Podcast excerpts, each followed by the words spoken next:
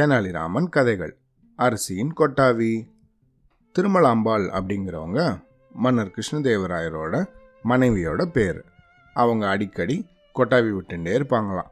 இது அவங்களுக்கு பழக்கமாகவும் ஆயிடுச்சான் ஆனால் இது மன்னருக்கு கொஞ்சம் கூட பிடிக்கலையா அன்றைக்கி ஒரு நாள் மன்னர் வந்து அவங்க மனைவியோட பேசுகிறதுக்கு ஆசையாக பக்கத்தில் போனும்போது அவங்க கொட்டாவி விட்டுட்டே இருந்தாங்களாம். அப்போ திடீர்னு அவருக்கு வந்து அவங்கள பார்க்கவே பிடிக்கலையா அன்னிலேருந்து அவங்க மனைவி கிட்ட அவங்க பேசுறதே நிறுத்திட்டாங்களாம். ஆனால் இது அவங்க மனைவிக்கு ரொம்ப வேதனையை கொடுத்துதான். அவங்க ரொம்ப வருத்தப்பட்டாங்களாம்.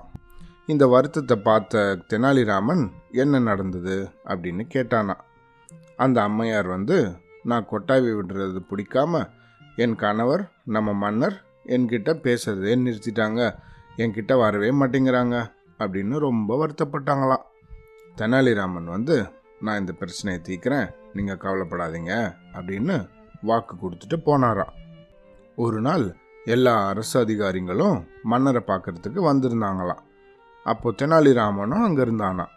அந்த அதிகாரிகள்லாம் நாட்டில் இருக்கிற பயிர் வளம் எப்படி இருக்குது அக்ரிகல்ச்சர்லாம் எப்படி நடக்குது விவசாயம்லாம் எப்படி நடக்குது அப்படிங்கிறத பற்றி பேசுகிறதுக்காக மன்னர்கிட்ட விவாதம் பண்ணிட்டு இருந்தாங்களாம்.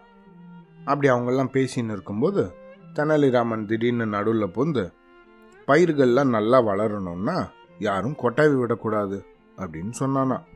மன்னருக்கும் மற்ற எல்லாருக்கும் தெனாலிராமன் என்ன சொல்கிறாங்கன்னு புரியவே இல்லையா?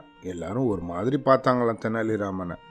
ஆனால் தெனாலிராமனும் விடாமல் விவசாயம் செய்கிறவங்க யாரும் வாழ்நாள் ஃபுல்லாக கொட்டாவியே விடக்கூடாது.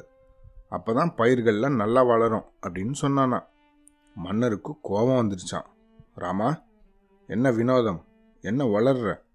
விவசாயத்துக்கும் வாழ்நாள் ஃபுல்லாக கொட்டாய் விடாமல் இருக்கிறதுக்கும் என்ன சம்பந்தம்? எப்படி விவசாயம் பண்ணுறவங்க வாழ்நாள் ஃபுல்லாக கொட்டாய் விடாமல் இருக்க முடியும்? அப்படின்னு கேட்டாங்களாம். வேற என்னமண்ணா உங்கள் முன்னாடி கொட்டாய் விடும்போது உங்களுக்கு கோபம் வருது தானே? அது மாதிரி தானே பயிர்கள் முன்னாடி கொட்டாய் விட்டால் பயிர்களுக்கெல்லாம் கோபம் வரும். அதனால தானே அது நல்லா வளராமல் போகும். கேவலம் கொட்டாவியால் ஒருத்தரோட வாழ்க்கை நாசமாகணுமா? அப்படின்னு சொல்லிட்டு மன்னர் அப்படியே ஓரக்கண்ணால் தெனாலிராமன் பார்த்தாராம்.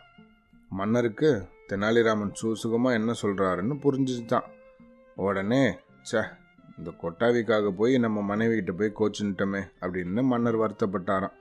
தெனாலிராமனோட புத்திசாலித்தனமாக இந்த நடந்துட்ட விஷயத்த கரெக்டான நேரத்தில் சொல்லி புரிய வச்சிட்டாரு அப்படின்றத நினச்சி சந்தோஷப்பட்டாராம் மன்னர்.